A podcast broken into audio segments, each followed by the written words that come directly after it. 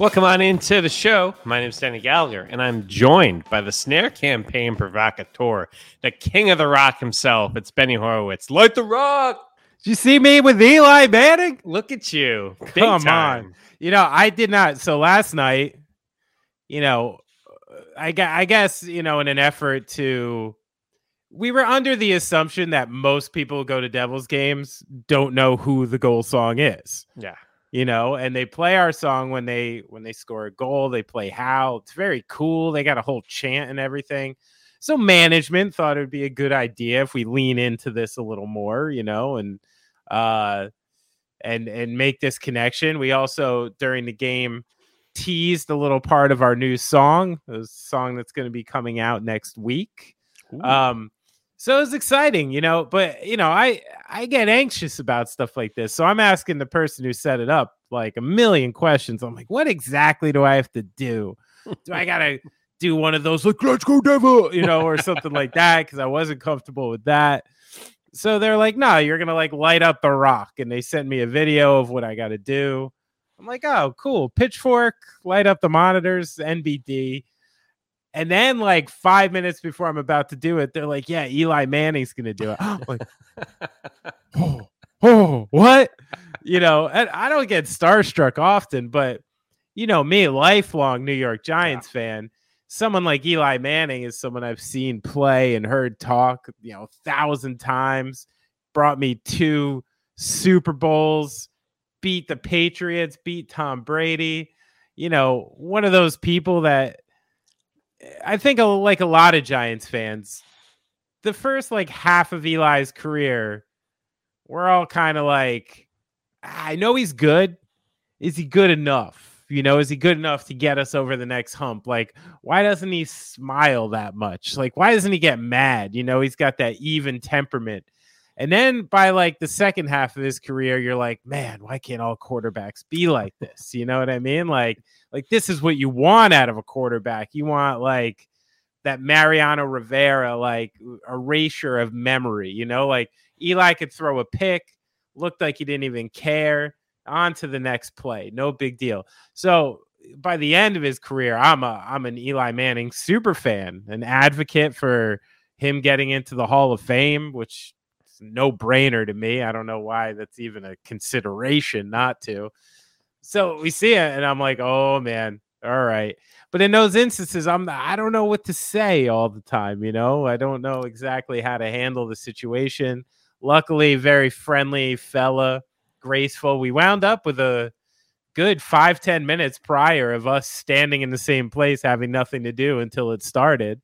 So, you know, got a little small talk in and chatted a bit. Very nice guy, very personable. You do get to see, too, sometimes, like, what actual famous people, like, what their life is like. You know what I mean? And, I mean, he's sitting up in that pedestal, says, Eli. You know, like, security detail came afterwards, cops and the whole deal. And I'm like, oh, is this a little overblown, you know? And shit, it wasn't. Like, if they weren't there, he would have literally gotten mobbed in the hallway, like mobbed. So it was funny. We were, like, walking with the security detail. You know, they wanted us to, and then at one point, like, it just broke away because they actually, and then we're like, yeah, we're fine. Like, no one's even trying, you know? Yeah, it was a really cool experience. And then same thing. They were like, so you want to do the Zamboni ride? And I'm like, what does that entail? Is it like, I got to go up there and like, are they going to be like, you know, doing video? They're like, no, you just basically cruise around. So I convinced like my wife and the boys, like to go up and do the Zamboni ride, which was such a trip. I mean, even just to see the stadium from the ice, you know. Yeah.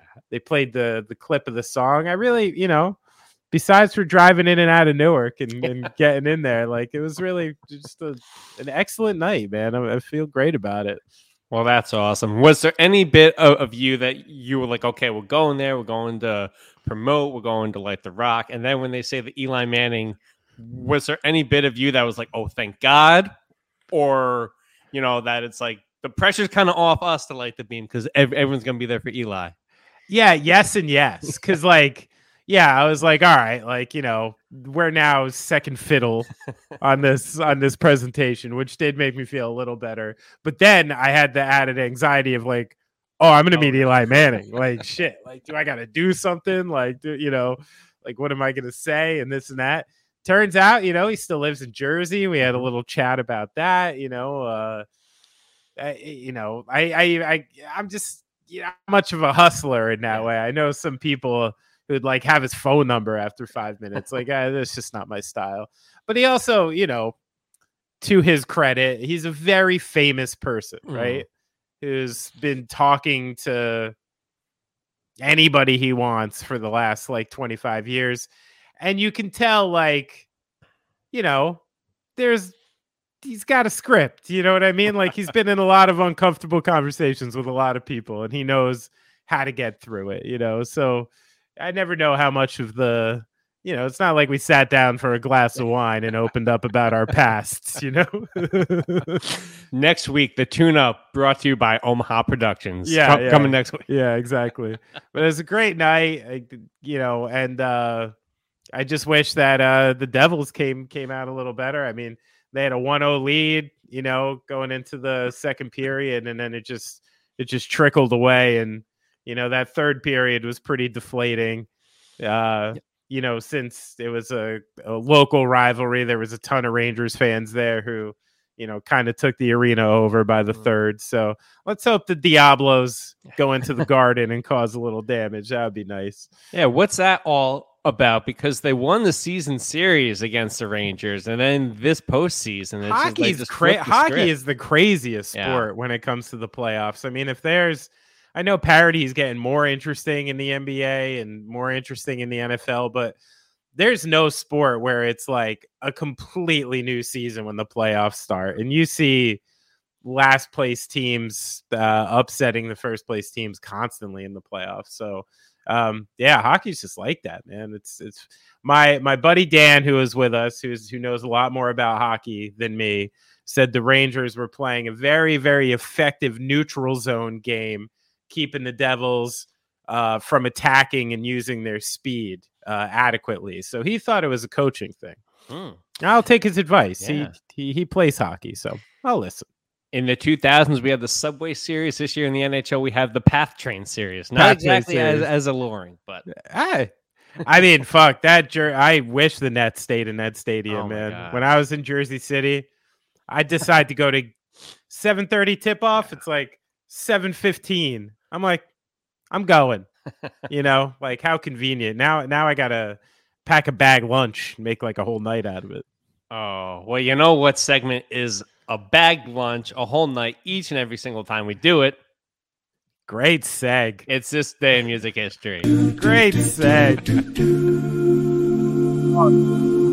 Good for you. Oh, what do you got? It's an interesting one. And on this day in 1960, I guess, you know, a little lead up for about 20 years prior from radio becoming commercial until this time, it was common practice for record companies to pay DJs to play songs. It was called payola. I'm glad I had a nice term like that. But on this day in 1960 began the U.S. government cracking down on payola. Dick Clark famously testified before Congress, admitted that he took money and gifts to play records, estimating 27% of his playlist was to be paid. He emerged from all this more powerful than ever. He sold off conflicting interests and expanded his music empire, running all the way until when I was a kid. And on the other hand, another prominent DJ and TV host, Alan Freed, refused to admit he took payola, insisting he was a consultant to the music industry, and his career never recovered despite his massive influence. So even back then, this is a testament to owning up to your shit. If you're gonna take the payola, admit you take the payola. One thing I was thinking about too is, can we get this term in a new context? Because pay for stream. How great! Yeah, I mean they do it. How do you think? You think Spotify really thought that artist was so good they're going to put him at the top of the fucking thing or, you know, list him on the front page? No, that shit gets paid for. So I guess streaming payola is what's happening now. Man, do you know how much money I would have made in my 20s if payola was still a thing? Living this radio life for the last 10 years? Shit, could I have gotten paid by when I was doing street theater radio with Little Mike at Rutgers? I could have gotten all sorts of money from Discord bands. That would have been the student media version of NIL, like WSOU at Seton Hall, which has a pretty decent sized following. Those kids would have made bank. I bet the metal bands pay to get on SOU. They probably do. What do you got? I'm going to make it a little bit more somber. On this day in 2016, Prince was found dead at his home in Minnesota at the age of 57. The police were summoned to Paisley Park when his body was found in a lift, which is kind of a crazy element of that story. You know, we all know Prince's career going from the 80s up until, you know, and then his legendary performances popping up at, you know, one of his last big ones was the SNL 40th party where it's like him, Paul McCartney on stage, and he's just like the room of the most famous people in the world, and he is the guy. So Prince on this day in 2006 passed away at the age of 57. Felt like we could have maybe gotten 20, maybe 30 more years of Prince creativity. Yeah, and he had a fucking locker full of songs too, apparently. The one thing that I kind of found comical about this in a way was, you know, Prince, you know, on paper died of a fentanyl overdose. Mm. And this was 2016. So as usual, Prince was an innovator. Oh my God. What? It's before his time. It didn't be, you know, it hasn't been a big thing until a couple years ago. Prince was on it. He was on it, you know, always ahead of the curve.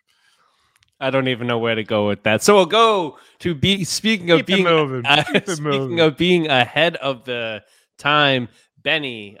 You know, everybody has gathered in Coachella this weekend. The Weeknd was there, and you know, ahead of his performance, a viral ARI song that replicates Drake and The Weeknd was released, and it went absolutely crazy. The song has been pulled from multiple streaming platforms following a complaint from Universal Music Group. The song was called "Heart on My Sleeve," and the numbers it did was crazy. It streamed 15 million times. And let's see, was played 600,000 times on Spotify, got 275,000 views on YouTube, overall 20 million clicks. Universal Music Group in a statement said that the reason for banning the training of generative AI using our artists' music violates copyright law.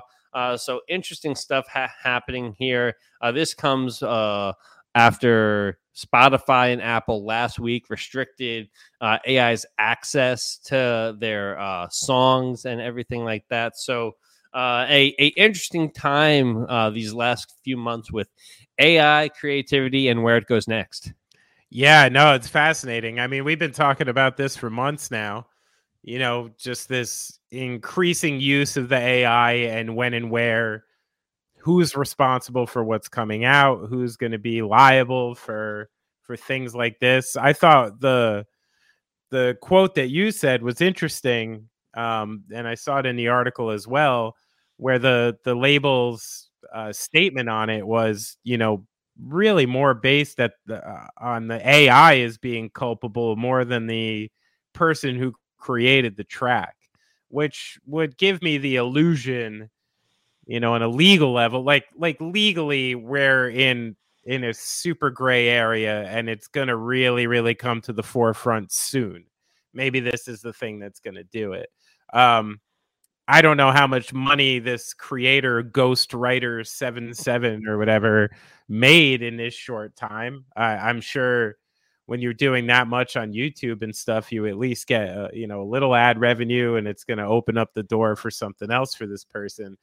But I do think the interesting part of this was the label really seeming to attack the AI itself as the culprit and not the person who generated it. So I think that might be a cue of how this is going to shape in the future, where they're going to really go after the companies, you know, creating the AI products rather than the people using the AI products. I think that's the most illuminating thing that's coming from this story. Well, I mean, it's got to be because they didn't do it, right? Like, if Universal came up with this track and put it out there and owned it and was getting all this money, you would hear bupkis about this. But because it was some random guy on TikTok, they're all up in arms about it. Sure.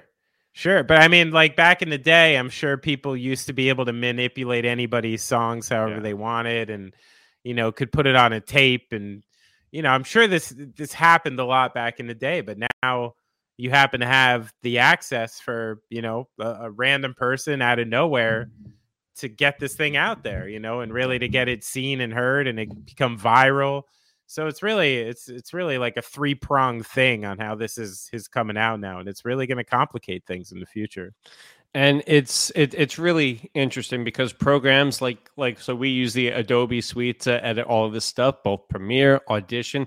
In the 2023 version that they've just put out of their stuff, there's AI video editing. So you're going to get more people that don't know what the heck splicing and putting together all this stuff even is that are able to do it, which makes skills that so many people went to college for kind of invaluable. Now, thank God in the creative field, there's all of these unions to protect people like that. So I don't think that will ever get fully there because there's like, you know, there's like cinematographers unions, there's directors unions, there's editors unions. So, but for your average Joe at home trying to get into this, kind of dries up the freelance market a little bit.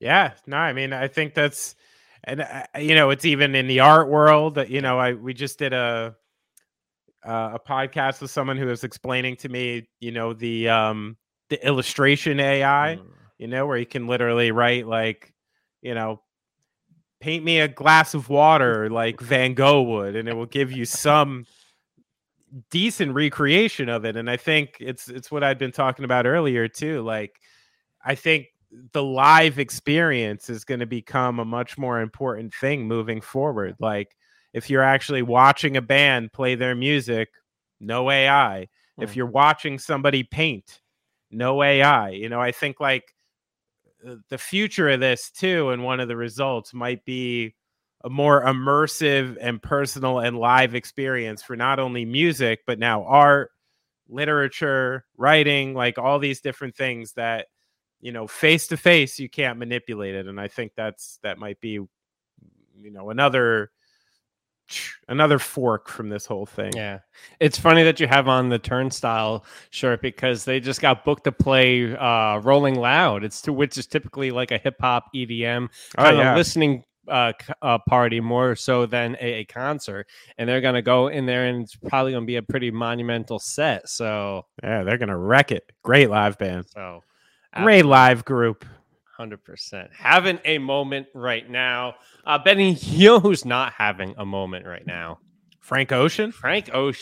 And, you know, in this day in music history, we always talk about, you know, different ways where people's concerts didn't go exactly according to plan. And this may be a all-timer.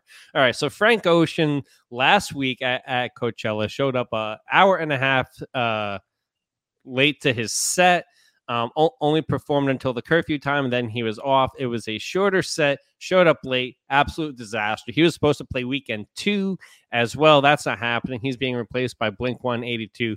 But where I'm fascinated by this story is the stage that Frank Ocean wanted for his set, that he needed specific approval from Coachella. He wanted an ice skating rink on stage. He got it approved and everything.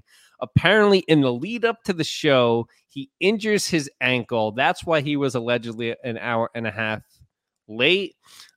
Ends up doing it without the ice skating rink, and now is injured. So here's my question to you. All of these kind of breadcrumbs make me beg the question. Did this dude bust his ass trying to ice skate and then wasn't able to do his job? Like Anchorman too. Yeah.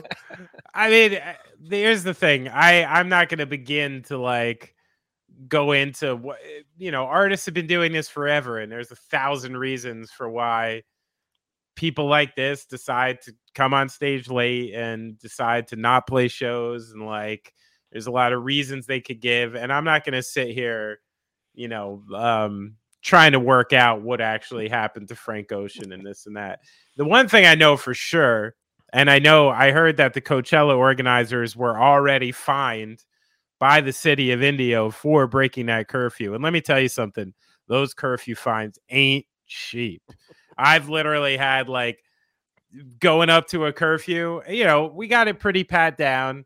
where like if there's a clock there and it's 10:58, we gotta be I know we got it under control, but we've made a lot of people nervous. I've seen the money people on the side of the stage going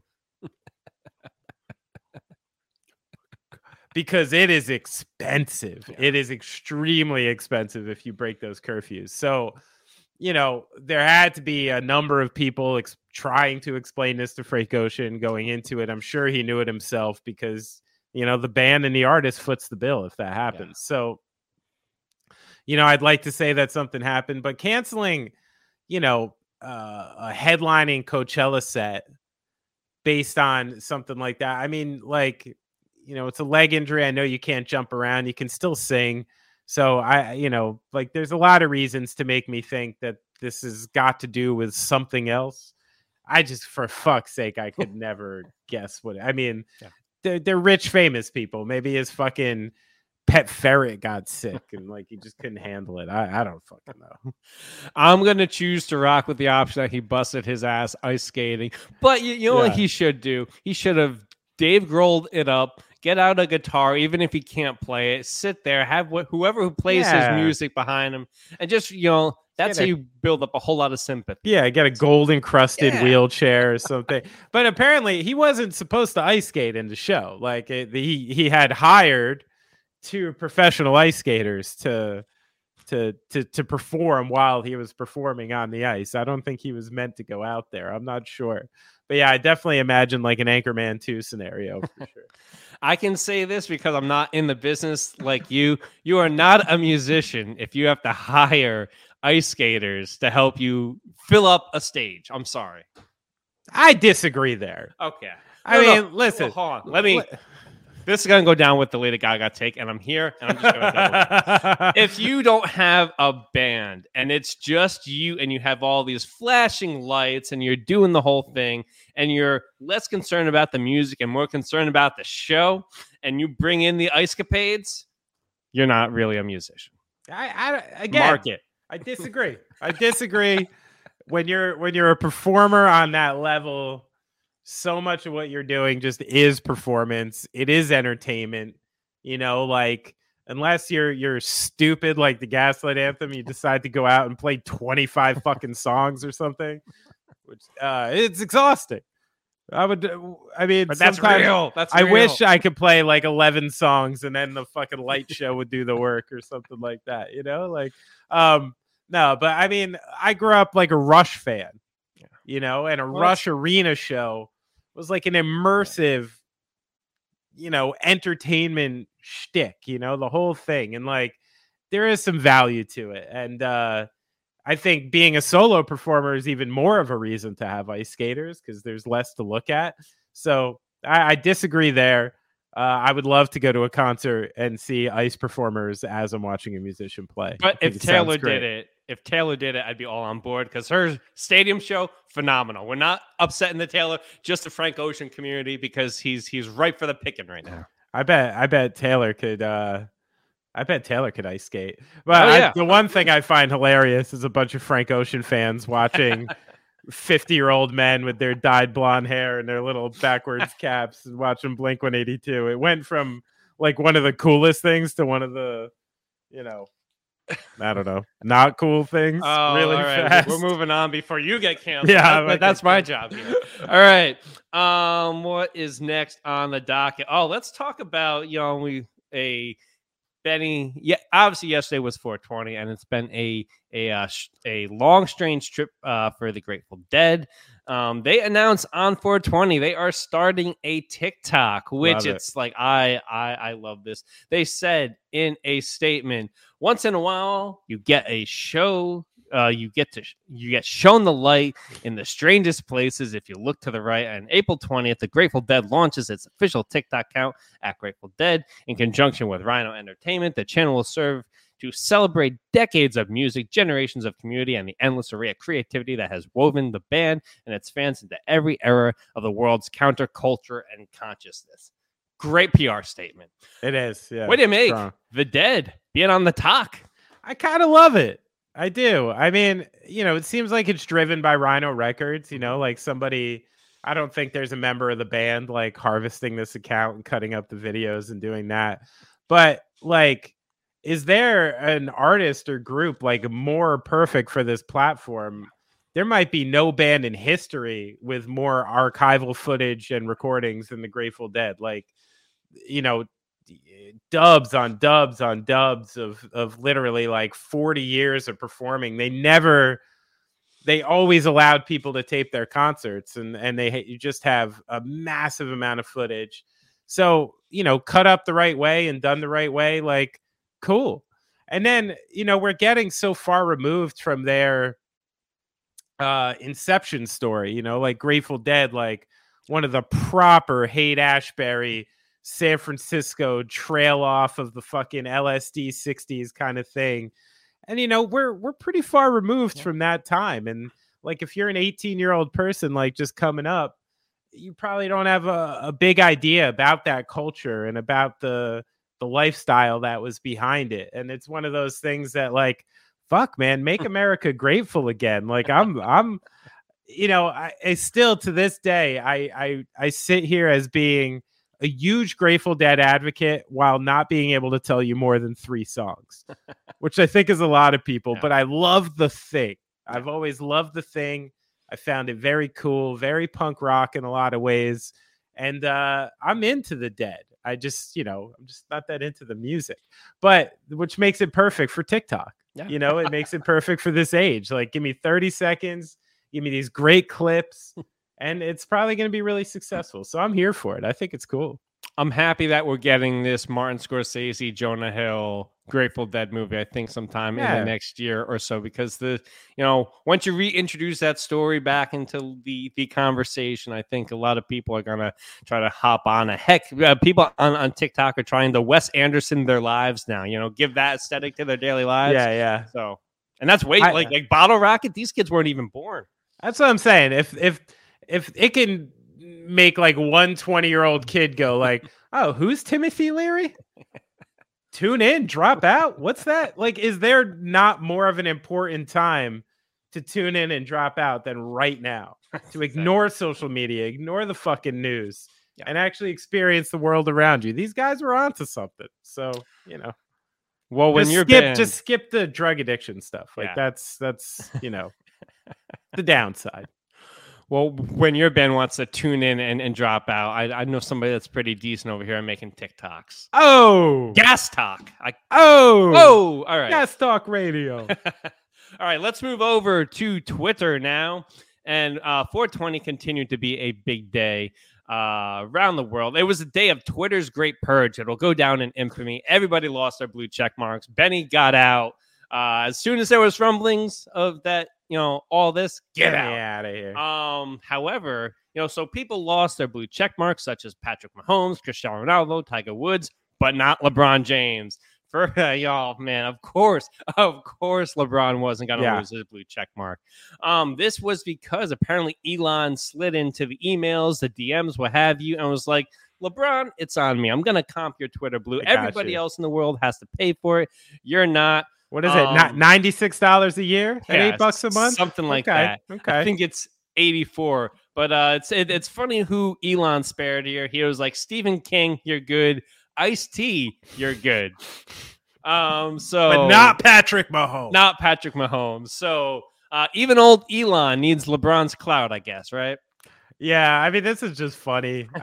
But the one thing that really stuck out to me was LeBron's tweet about it. Like, he's like, I guess they're taking the check marks away, but you know your boy's not paying the $5, which reminded me of that hilarious scene. What's that movie he made with Bill Hader and Trainwreck? Yeah, Trainwreck. When he's like, what? You think I'm gonna give Sunglass Hut $20 more of my money? Like that whole bit was so great, and I didn't realize it was true to form. Like, you know, I didn't know LeBron was a stingy dude like that, but I respect it, especially at his, you know, because it's not about being able to afford it. Clearly, you know, it's about another thing, and I respect it. But it's another in a long list of just Elon, like just fumbling through this shit, not being able to make a good decision and stick with it, and putting gray area into everything he does. I mean, fuck, like he's. if anybody needs a CFO or a CEO, like, it's him. Like, he just needs to become, he's got to go farther to the back, man, because he just keeps fucking it up. Did you see his rocket launch that he was exclaiming what a big success it was, even though it blew up? I did. I actually, you know me, I'm a fucking science nerd. Yeah. I read a lot about that. And I think in that case, he was actually correct. It was, you know, getting that thing off the ground was remarkable in itself because of its size. And I'm actually all here for blowing rockets up in the, you know, in the thought of progress and learning more. Like, there was no way they were going to learn what they needed to learn without blowing one of them up. So I was here for. I mean, fuck, if that doesn't give you Roman Roy from Succession vibes, like season 2 where the rocket blows up, I mean, know what does. I couldn't help but think of, like, shit, how much money just blew up and how many people, like, can't eat, you know. Yeah. That, of course, that, you know, passed through my brain. All right. Well, you know, boy, we're picking interesting stories today, but they're not necessarily the ones that make you feel good. Let's keep it moving. Let's move a little out west, shall we? The Oakland Athletics have signed a binding contract to purchase 49 acres of land near the Las Vegas Strip. This, according to the Las Vegas Review-Journal. The A's intend to build a stadium that seats at least 30,000 people, has a partially retractable roof. This per the team president, Dave Caval. They intend to have the stadium completed by the 2027 season, which I don't know, Benny. That's a decent amount of time. Apparently, if this goes down, they're going to play in the Triple-A stadium where the Aviators play right now, which just Las Vegas Aviators, great name. But the Oakland A's lease in Oakland expires after the 2024 season. So just a lot of possible options. I don't know if this is something that they're actually going to do, because you can buy the land. That doesn't mean you have to do something with it. But we were texting about this yesterday. The A's leaving Oakland will be right up there with the Sonics leaving Seattle and the Expos leaving Montreal. So sad day for baseball if this comes to fruition. Yeah, I mean, I'd like to think that this is one of those, based on the statement that the team made and really, really, like, throwing the city under the bus in that statement. You know, I don't know if that was, like, the last ditch effort to put the fans on notice, put the people on notice, to get things riled up to actually make it work in Oakland, which I wish it could. You know, I know the fans apparently are staging a reverse boycott, where they're planning on filling the stadium to show that, no, we're not the problem. It's this piece of shit team that you keep putting out there that's the problem. And that, you know, there's something to be said for that. Like, we're not looking at a championship team here. I mean, the A's have been trading out their guts for years and years and years now. I don't think your run-of-the-mill baseball fan could name you a player on the A's. Not a lot of Shea Langeliers fans out there. And this team is what? Currently, like, 3-17. Their run differential is more than 2 runs lower than any other team in baseball. They are by far the worst team in baseball, and they're putting an awful product on the field. So who do you blame for this? I mean, it seems like such an abject failure in management to not only put a team out there like this, but also lose it with the city at the same time. I mean, this isn't the case, you know, the year the Expos, you know, were getting shut down, they had some of the best players in baseball. They had Pedro Martinez and Randy Johnson and, you know, Marquise Grissom, Delino DeShields. They had you know, Larry Walker even at the time. They had a great squad. So it's really, like, such a failure. You know, I kind of took it in passing, but then when we were texting and you're like, yeah, you know, the Bash Brothers, the Reggie Jackson, the earthquake during this, you know, the World Series, the fucking Moneyball, you know, like, it's placed in kind of folklore and the iconic nature of baseball. It would be a tough team to lose. And yeah, so I hope that something gets worked out. But I mean, they're dying for the team in Vegas. They have been for a while. I don't know who else is going to move. So, you know, as much as our personal interests are divested into this, I think, you know, economically, this seems like partially a done deal. Yeah. The rise of Vegas here in the world of sports is so interesting, because 10 years ago, you know, like there was the sports gambling and everything, but now that it's legal, it's really boomed all of it. I think from a tourism perspective, a lot of people want to go there, but it's sad because, you know, I know that like the people that like live in and around Vegas, great people, great culture, but it's not the kind of like sports culture where you're going to get these diehard fans century after century or decade after decade. So it's like, I wonder, and I wondered this when the Raiders went to Vegas, and I wonder this with the A's. What's the end game for this? Like, is this a short-term win for a long-term failure? Because some of these franchises, right? Like, you look at the Raiders, you look at the A's. They've kind of been these transient franchises that have moved from stop to stop. You know, you look at like the Sacramento Kings have kind of been like the same way, just from stop to stop to stop. It's like with franchises like this, is the tour kind of the answer all the time? Because it feels like they're like these teams are never going to stop moving once they start. Yeah, I mean, and as you said, like Vegas is a very transient town too. You know, like you have a lot of people moving in, moving out, a lot of tourism. You know, I think so. The idea that you're quickly going to build like a hardcore fan base is a little tough, but. But I mean, like the hockey team had no problem, you know, they packed that place out. Like, so there's obviously the infrastructure there. It's a growing town for a lot of reasons. So, I mean, it seems to work. People do forget, and I've spent some time out there, that Vegas has like an alternate city. Yeah. Outside of the city where like people actually live and work. You know, I know. Like Henderson, everyone just sees Ocean's 11, but there is like, remember, everybody who works in those places has to live somewhere. They're not living at the top of the fucking Bellagio. Like they, you know, they go to homes and neighborhoods that do exist around Vegas, and they're sprawling, they're big, you know, and it's so they do have that more than people think, and this really isn't a knock against Vegas to me. I'm pro Vegas. It's a fun town. They should have their teams. They obviously have the money and the fan bases. It's more of a, you know, losing another iconic franchise that, you know, and all of a sudden, you know, the Las Vegas Athletics are going to hold Reggie Jackson's records and, you know, like stuff like that. I hate shit like that. As a purist of sports and stats, I hate shit like that. So that's really where my heart lies with that one.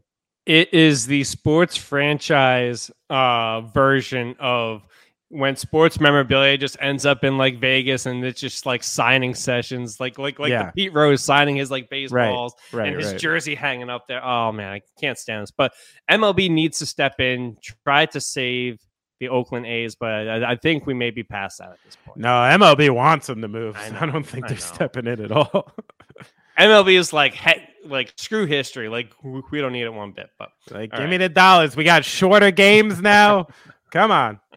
Well, do you want to talk money here, Benny? A little bit, a little NBA related money. And I think James Harden cost himself a bit of cash last night. Sure. What an interesting Nets Sixers game last night. A lot of stuff happening. James Harden was ejected in this one, but I want to run through all of this. So, first, we get the Nick Claxton dunk and step over of Joel Embiid. Love Nick Claxton, but man, playoffs, what are you doing? I get that. To which Embiid goes and tries to kick Claxton in the nads. Nothing happens to Embiid there.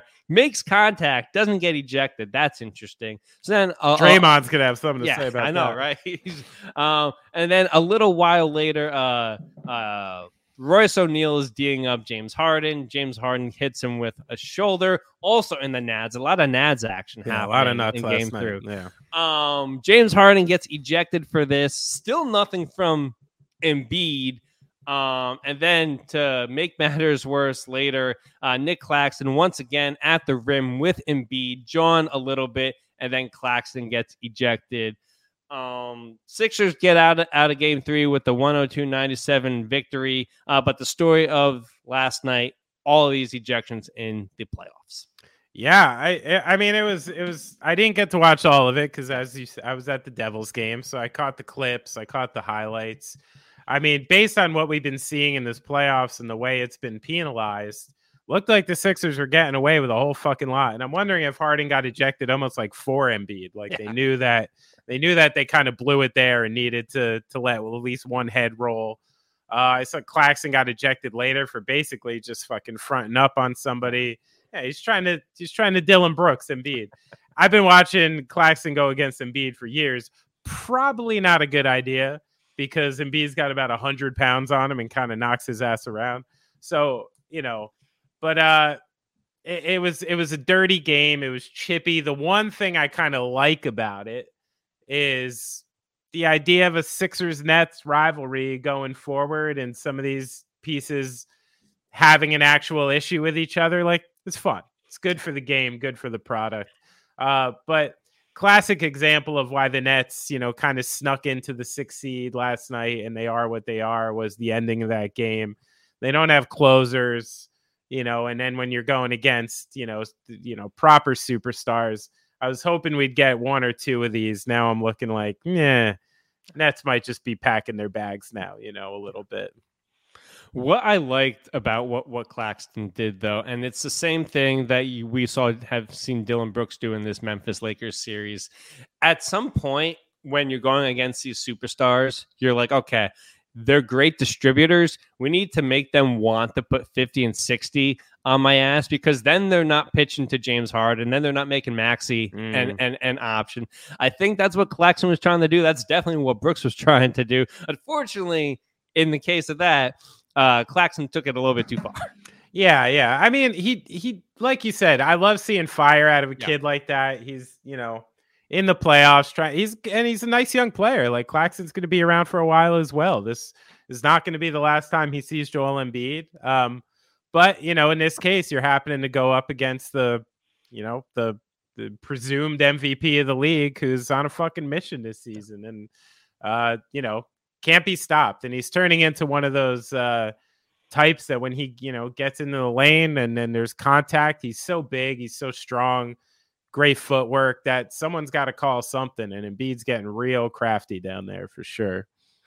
All right, let's move out west, shall we? More compelling action on Thursday night in this Sun series. And this Sun series between the Clippers and the Suns is kind of a summary of the entire Kawhi, Paul George era. Yeah, no shit. The Clippers went from going up 1-0 on the Suns thing. And, we got a shot here. Paul George maybe gets back second round. We can make something happen. And now they've lost Kawhi Leonard. And we're not sure if he's going to be back in this best-of-7 series. So without Paul George, without Kawhi, Phoenix absolutely having their way. I mean, in their Game 3 win, which they took 129-124 on Thursday, Devin Booker popped off for 45. KD added 28, 6, and 5. You got to wonder, if they're not getting their big dogs back the rest of the way, is this one over? I mean, Clippers were right in this game, man. Yeah. They had a great game plan. What this game was a highlight to me was the idea that really the West is not that strong. And you're watching the Suns were a large number of people's team to run through the West and to do this. You watch this team, you watch the way Chris Paul struggled a lot of the game. Durant, I know we talked a lot about him uniquely being the type of player you can drop anywhere, and he does that. They don't know how to get him the ball all the time. Mm-hmm. I see him taking the ball up. I see him going in a lot of different spots. I don't think anybody knows exactly what to do with each other yet and what works best and what's optimal. So I actually, even though the Suns came out with the win last night, it actually deflated my confidence in the idea. I mean, they might get through the West but I think some of the teams, like a Denver, is in a better chance than they were going into this, where people were just denying him because they have that fluidity, they have their stars, they have experience, they know who they are. And, you know, with the Clippers taking people in and out of their lineup, with the Suns, you know, trying to get acclimated and honestly not looking great to me. You know, I think last night was really an indication that, you know, the best teams in the NBA are in the East. The Denver disrespect has been crazy because Jamal Murray looks like he's back in the bubble. Like, he's playing at that kind of level. You know, we talked last week about the Michael Porter situation. They seem to have figured it out. He's good for anywhere between 15 and he's and the 20. Wild card too. Yeah. Like I was saying in last week's episode, it came true this week. Ben Stradamus comes again. He's the wild card in this series. He's the guy you're going to just hand the ball to in a certain situation and got to make buckets. And I think he knows that now. So I'm not sure if any other team right now, and the Warriors included, have three options right now that can pop off in the end of games when you need it. So keep an eye on Denver. They're tricky. I mean, the Warriors are just, I mean, fuck, like it's just an indication of the whole regular season. Yeah. Like, you got to win a game on the road to win a championship. So I don't know what's going to happen there. Yeah. Jeez, strange. Oh, perfect. Teeing me up as always. So on Thursday night, Draymond Green was serving his 1-game suspension. The Golden State Warriors were down 2-0.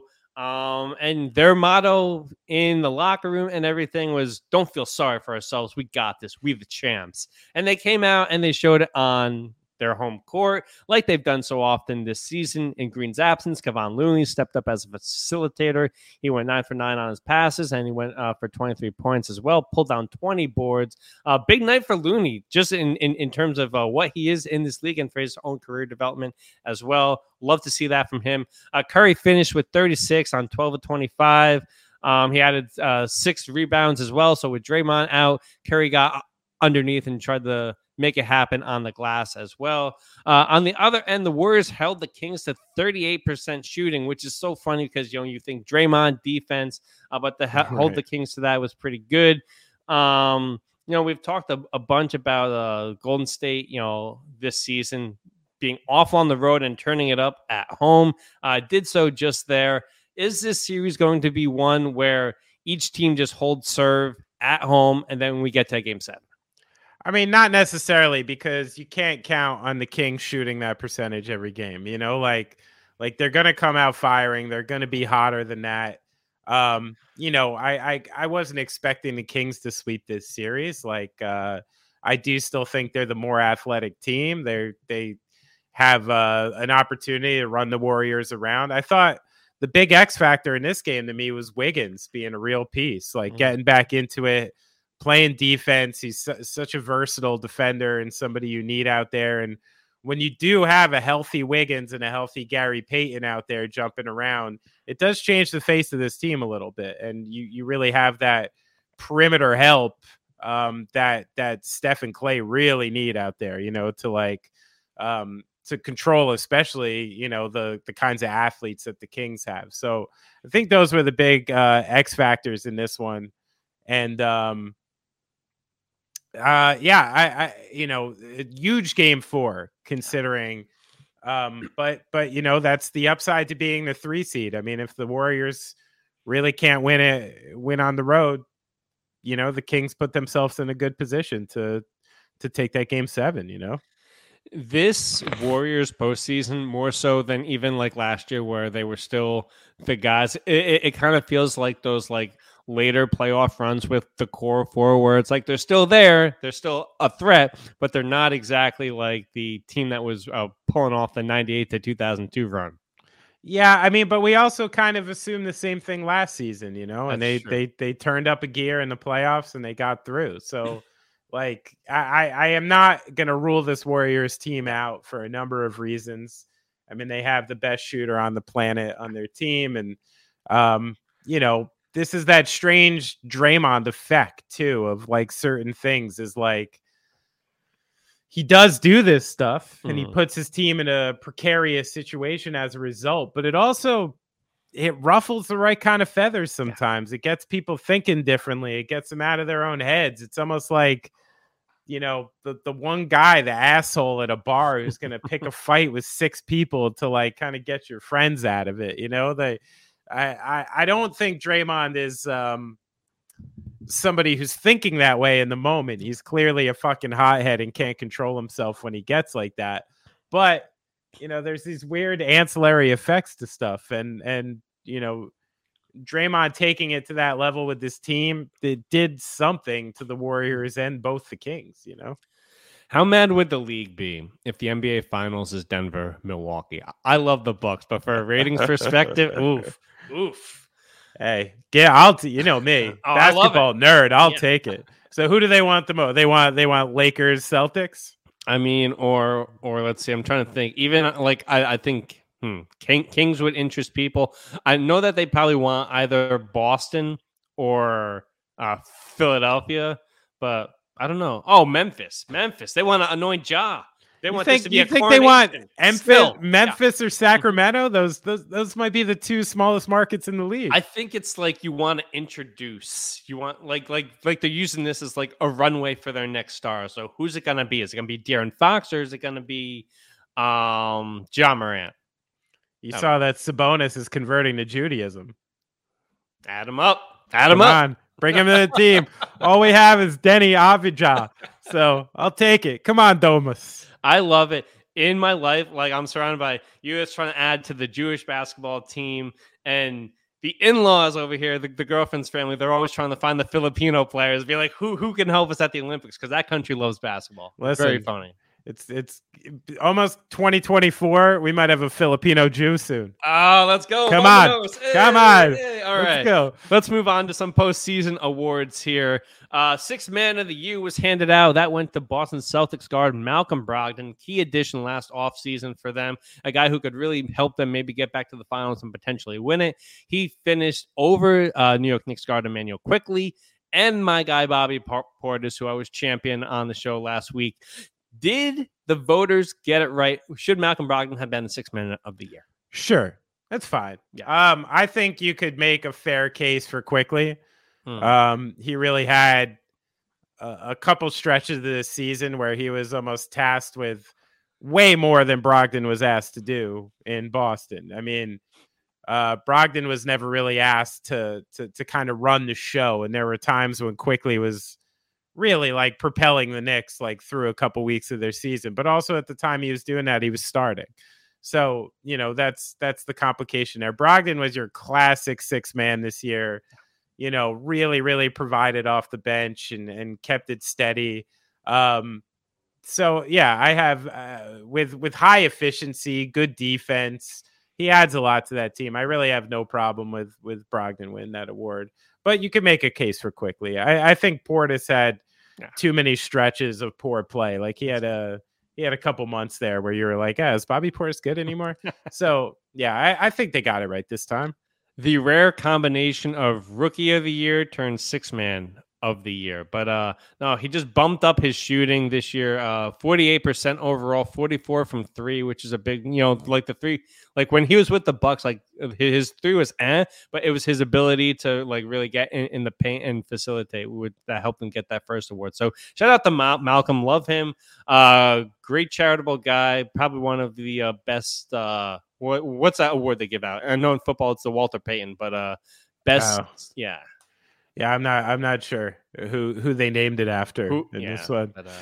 But shout out to him. But and then the other award that was handed out, Mike Brown of our Sacramento Kings. I don't know that has nice string to it. I'll take him in. Has won the 2022-2023 NBA Coach of the Year in a unanimous vote. He swept it.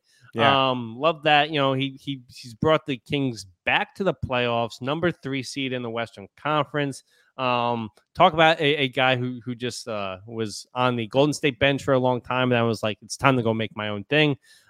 He also won the National Basketball Coaches Association Coach of the Year as well. Absolute home run decision here.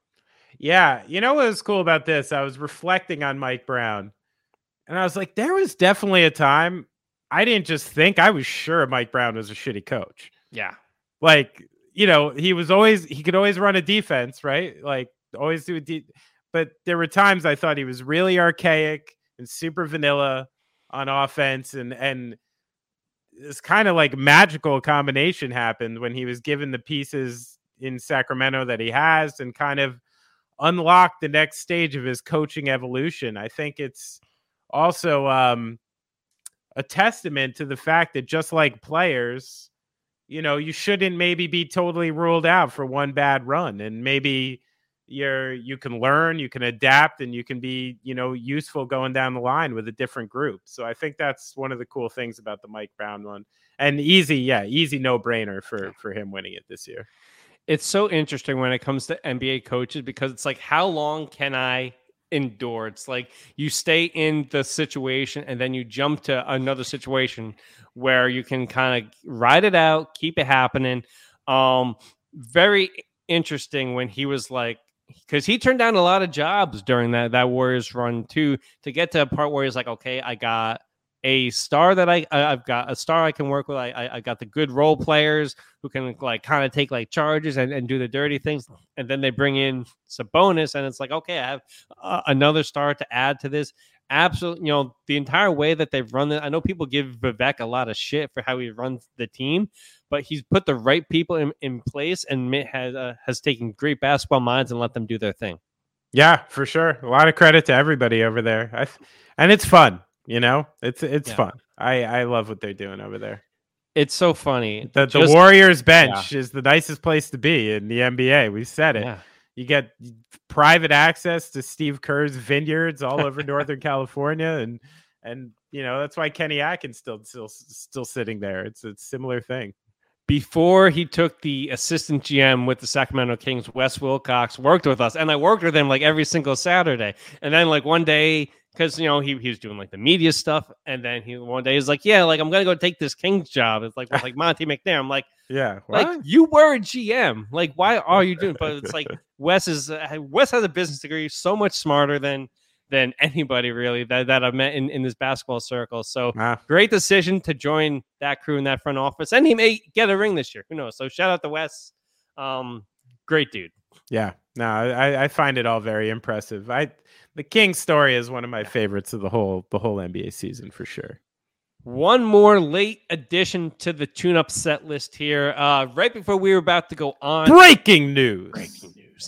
Adrian Wojnarowski and Shams both tweeting, Nick Nurse, NBA champion head coach for the Toronto Raptors, is out north of the border. This after a year that really finished up kind of lousy against the Chicago Bulls in the play-in tournament. A great tenure, the best coaching tenure that they've ever had up there. But Masai Ujiri wants to build the next phase for Toronto. What do you make of Nick Nurse, championship coach out in Toronto? I think it's time for whatever reason. I mean, I think he wore on some things they were wearing on each other, because by the end of the season, I'm looking at the starting five for the Raptors, and I'm seeing Siakam and Anunoby and Van Vliet and Jacob Poeltl. And I'm watching this group come out there, and I'm like, should be a playoff team. Yeah. And you know, game after game after game, there was just like weird missteps and people kind of doing strange things at strange times, going cold at times, like, you know, and at that point you're like, what's going on with the coaching? Like, is there something going on? So I think Nick Nurse is an innovative coach. I think he's very good. I think he's going to land in a very good job pretty soon. But I do think that's something wore thin in Toronto. I'm not sure what exactly it was from the outside, but it seemed palpable to me. And with that kind of roster, I don't think with some of the teams we saw get into the playoffs and stuff, I don't see how they didn't. So, yeah, it makes sense to me. And we all saw this coming, right? And, I mean, he was there 8 years. That's kind of the shelf life for a coach. The message gets stale. Guys don't get up at the pregame hype that, you know, or the halftime talk that you used to be able to give. But Nick Nurse, a guy who getting fired now is actually going to extend his career, because if you just let it linger a few more years in Toronto, you probably wouldn't be eyed up for the next job. Houston Rockets already interested in him. We've talked previously on this show about him potentially going to Detroit following Dwayne Casey yet again. Yeah, right. Which it's like, you know, I know you never want to talk about the black head coach in the NBA versus the white head coach in the NBA narrative. But it's a pretty interesting thing there if you look at the Dwayne Casey story. Do I not want to talk about that? I mean, it's we're at the hour mark. That's like a 25 minutes into the we'll kick off the next episode with that. Yeah. But yeah, Nick Nurse will get another job, and we'll probably kind of like the Quinn Snyder thing, the JB Bickerstaff thing from a few years ago. He'll be back relatively soon. Yeah, for sure. All right, that about does it. Right at the 1 hour mark. Woo! Anyways, get in contact with the show. You can email the TuneUp at the tuneuppodcast@gmail.com. 2 P's in there. Follow us on all the social platforms at the TuneUp HQ on Twitter, Instagram, and TikTok. We were never verified, so there was nothing to lose. Follow Benny on Instagram. Big week ahead for him at Benny Horowitz. I'm at Denny Gallagher. Benny, anything else? Eli Manning, very tall, taller than I thought. The show has ended. Go in peace.